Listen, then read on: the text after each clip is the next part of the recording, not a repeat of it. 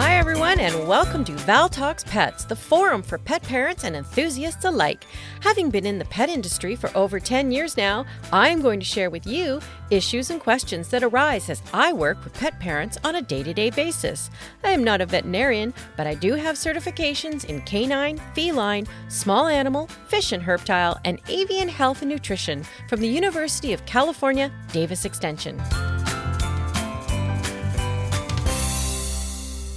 Hi, everyone, and welcome to this episode of Val Talks Pets. On this episode, I am going to explore how some breeds of dogs have been altered in physical appearance or temperament over time. What some breeds originally looked like and what they look like now from breeding modification is quite significant. Why do they fool around with a dog's genes? Are these aesthetic changes really necessary? And do they present health issues? Well, let's go exploring. I'd like to start with the German Shepherd. Have you noticed that many German Shepherds have that slant in the back end, so the dogs seem to walk on a slope? So, the back line, as it is called, is slanted with angulated hind quarters. According to Little Happy Paw, German Shepherds have been modified by breeders ever since they were introduced to America.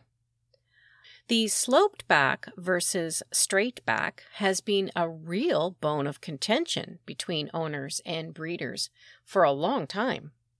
Shepherds with a straight back or working line are the closest to the original wolf crossbreed created by Captain Max von Stephanitz, I hope that's right, back in the late 19th century. Straight back shepherds are agile and vigilant. A sloped back shepherd is a crossbreed of the straight back shepherd.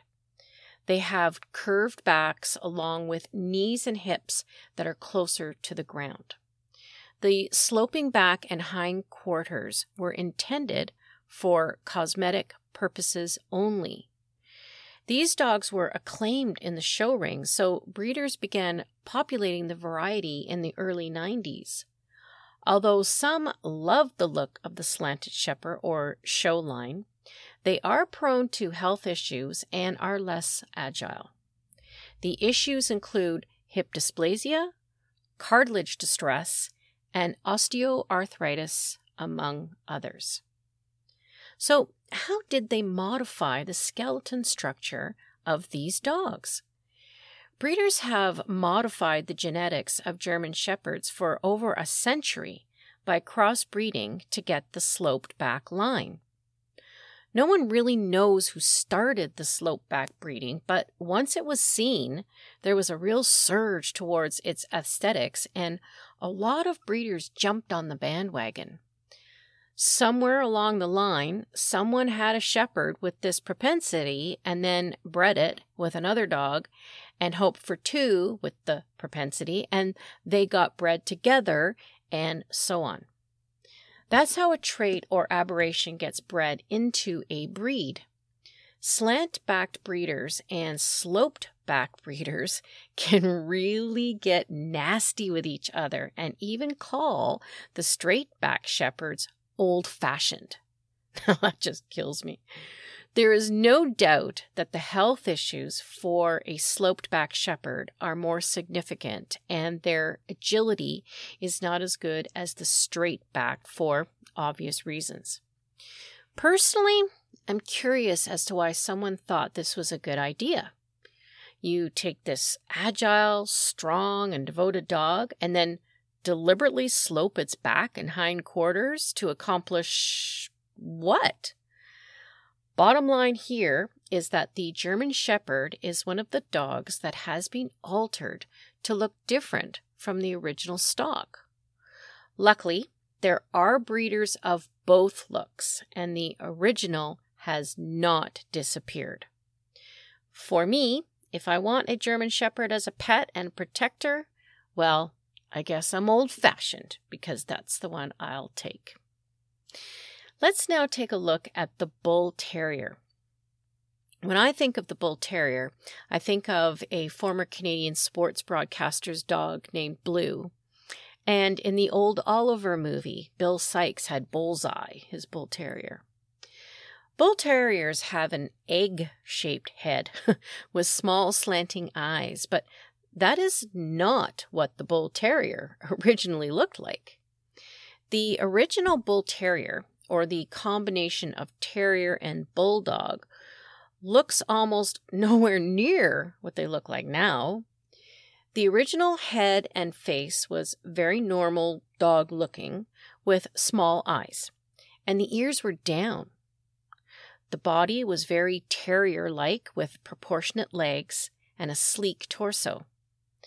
These terriers were bred for blood sports, and it has been thought that one of the reasons for altering their appearance had to do with making them look friendlier. The unshaped face that has become the signature feature of a bull terrier has been developed over time with extensive selective breeding. Unfortunately, they do experience genetic issues with luxating patellas and deafness, as well as OCD. From the Bull Terriers, let's move to the English Bulldog.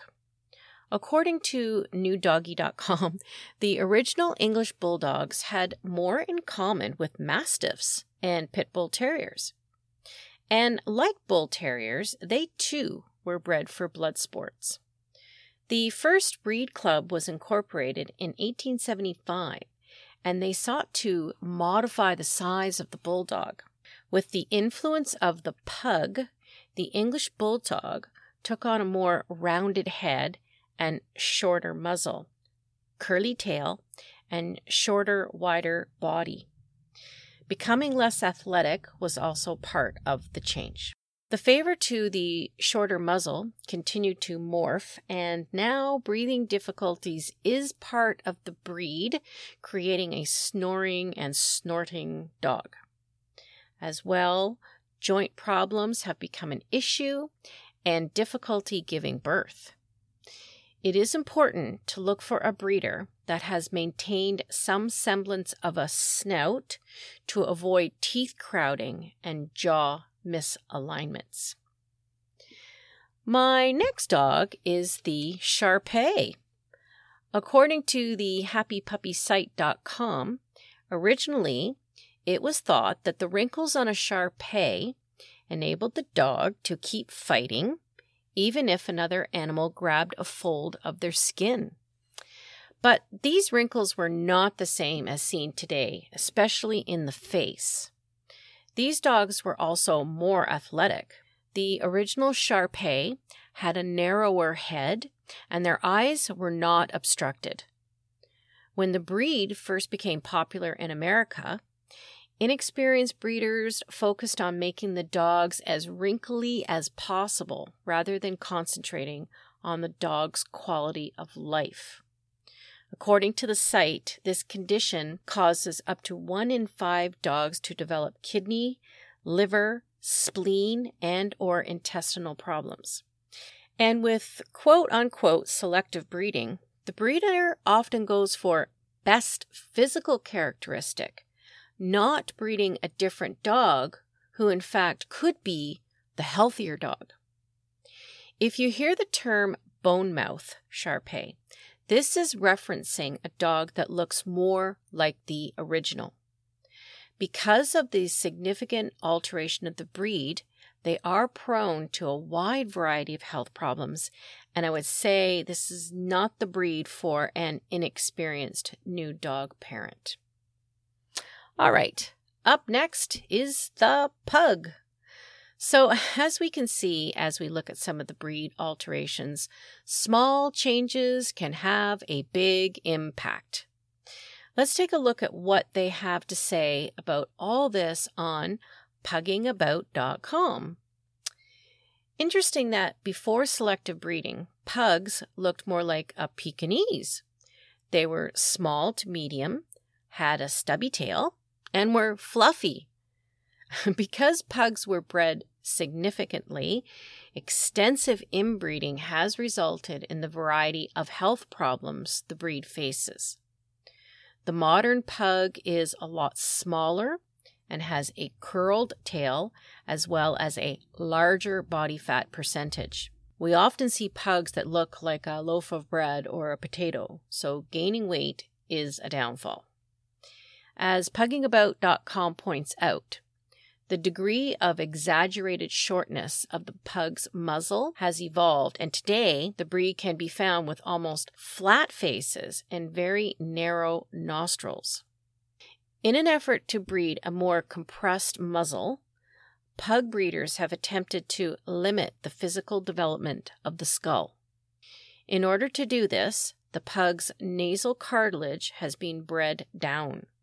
The result is a much smaller muzzle than that of their ancestor. This has led to the breed being more delicate and fragile, as well as more susceptible to health problems. And as we have seen in the German Shepherds, there is debate within the pug community as to what is attractive and what should be considered a deviation. And as pointed out, while we like the idea of being able to breed the perfect pug, it's also important to understand that the very smallest of changes within a dog's DNA can have a huge impact on their overall health. All right, let's move on to the Boston Terrier. Boston Terriers have seen quite a rise in popularity, so let's take a look. Boston Terriers, like a lot of the terriers, were originally bred for fighting. It's hard to believe when engaging with a Boston these days that they were once in the dog fighting rings. So, lots has changed with Bostons, and so much so that I can reserve the Boston for a spotlight episode. But let's look at the actual skeleton or physique of the Boston now and then. Selective breeding for Bostons has changed size and temperament. Because they were originally a fighting dog, selective breeding, in this case, has replaced that fighting temperament with a happier, playful personality. Modern Bostons are smaller than their ancestors, weighing no more than 25 pounds. The Boston is well known for being a short nosed dog, and breathing issues can be a problem. So, it is best to make sure if you choose a Boston that they have not had their nose bred too short or flat. But other than that, not too much tampering has gone on with the Boston. But now let's look at the French Bulldog, or what's often called the Frenchie. The French Bulldog originated with a crossbreeding of toy bulldogs. What is that? And local Parisian ratter dogs. Originally, Frenchies had rose shaped ears like English bulldogs.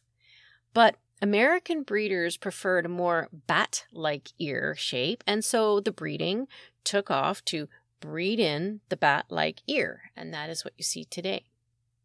Frenchies also have a condition known as obstructive airway syndrome, specific to brachycephalic dogs or dogs with pushed in or flat faces. Selective breeding has taken the short snout or nose and pushed it into a flat face so far that a skull malformation occurs. The nostril openings are too narrow and the palate is soft, so this leads to severe breathing problems. The elongated soft palate often has to be repaired surgically to help the dogs breathe.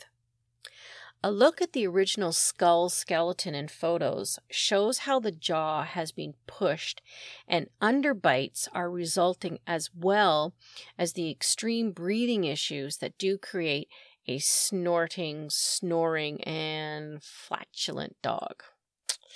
Now, although there are many breeds of dogs that have undergone the changes, I'd like to finish off this little journey with the Pomeranian. The Pomeranian is a member of the Spitz breed, so it is fluffy and has a signature curled tail. The Pomeranian originally was quite a larger dog. In the late 1800s, it became more pleasing to have the Poms smaller than their original size. Different colors were also introduced. Today, the Canadian Kennel Club breed standards has Poms at 3 to 7 pounds, with 4 to 5 pounds ideal. Well, that is significant in size from the original Pomeranians who were in actuality working dogs. Okay, so the dogs have been bred smaller. Now they are toy dogs and meant as companion animals. And just remember that teacup is not an acceptable size by any organization, but I hear it all the time with teacup Yorkies or even teacup poodles or chihuahuas, as if they need to be smaller, and on and on it goes.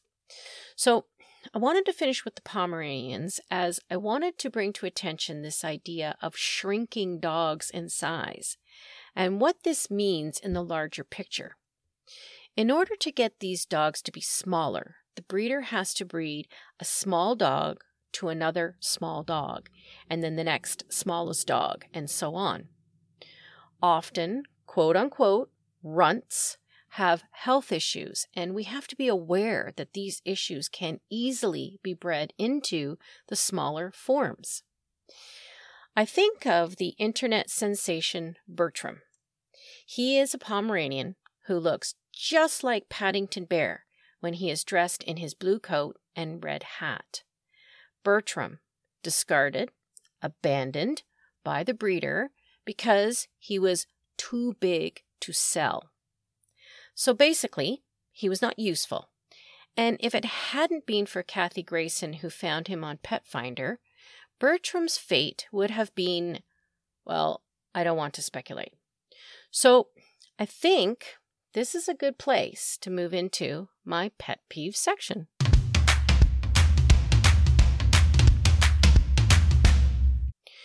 So, selective breeding is extremely prevalent in the pure, purebred dog world and the non purebred dog world. The idea of selective breeding can help take out undesirable traits or physical features or add traits and physical features. A lot of the terriers were originally bred for fighting, and through selective breeding, this aggressive nature has been altered to create a more docile, family friendly dog. I remember years ago, I read an article on the pit bull. The Staffordshire Terrier was the original base to the pit bull, and the article said that it took 100 years to breed into the pit bull the aggressive fighting nature that was wanted, and it would take another 100 years to breed it out. I don't know about that timeline, but the point is that through selective breeding, a lovely dog like the Staffordshire Terrier was used and abused and morphed into something that was nowhere near the original temperament. Don't get me wrong here. There are some wonderful pit bulls that are amazing family pets. I'm talking about the disgusting world of dogfighting that has used selective breeding in the most heinous way. In this case, the breeder will only breed a dog to another dog that shows aggression, and most often the others are killed. Michael Vick and his dogfighting ring were practicing this. Dogs that underperformed in fights at his dogfighting ring were put to death by such means as drowning, electrocution, and hanging. Vick was sentenced to 23 months in prison. Big deal, right? Anyway, the idea of breeding only for aggression is and can be part of the selective breeding. The idea of altering a dog's appearance is also selective breeding. When taking a short snouted dog and turning it into a flat faced dog, the question begs why? Why breed respiratory and breathing issues into a perfectly fine dog? Size. Why is it something to breed dogs smaller? As I mentioned, this teacup idea is really concerning as runts are bred to runts, and so the health issues just follow that line. In and of itself, the wording selective breeding makes you think that only the best selection of a breed is bred. And with reputable registered breeders, this is the case as they perpetuate the best example of the breed. Those that are not kept for breeding are sold by the breeder through their program as a breeder.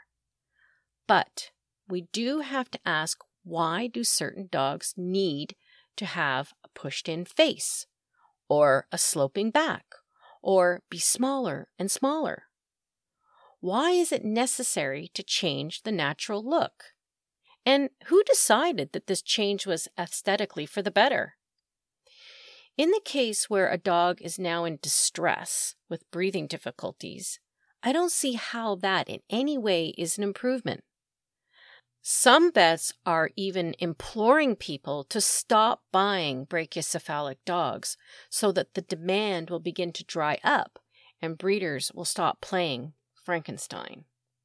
So I would say when looking for a certain breed, along with all the other research, make sure to do a good search of the history as well. Ask yourself if you are comfortable with a breed of dog that has been altered to the point of health issues. On the flip side, perhaps there has been some positive changes as well that can help with the decision making. Or you can just go to a good rescue and find a loving, cute dog or puppy of whatever breeds that needs a home and your love and care. Either way, history research in this case is quite important because, as I say, knowing is caring. Thank you for listening to Val Talks Pets. Please remember to follow or subscribe to ensure that you never miss an episode. To really help the show and to make it easier for others to find, please rate and review each episode that you find interesting and helpful. And don't forget that you can also email me at val at valtalkspets.com with topics you would like me to address or with any questions you may have. Also, check out my website at valtalkspets.com and let me know what you think and how we can improve upon it. Thanks for caring.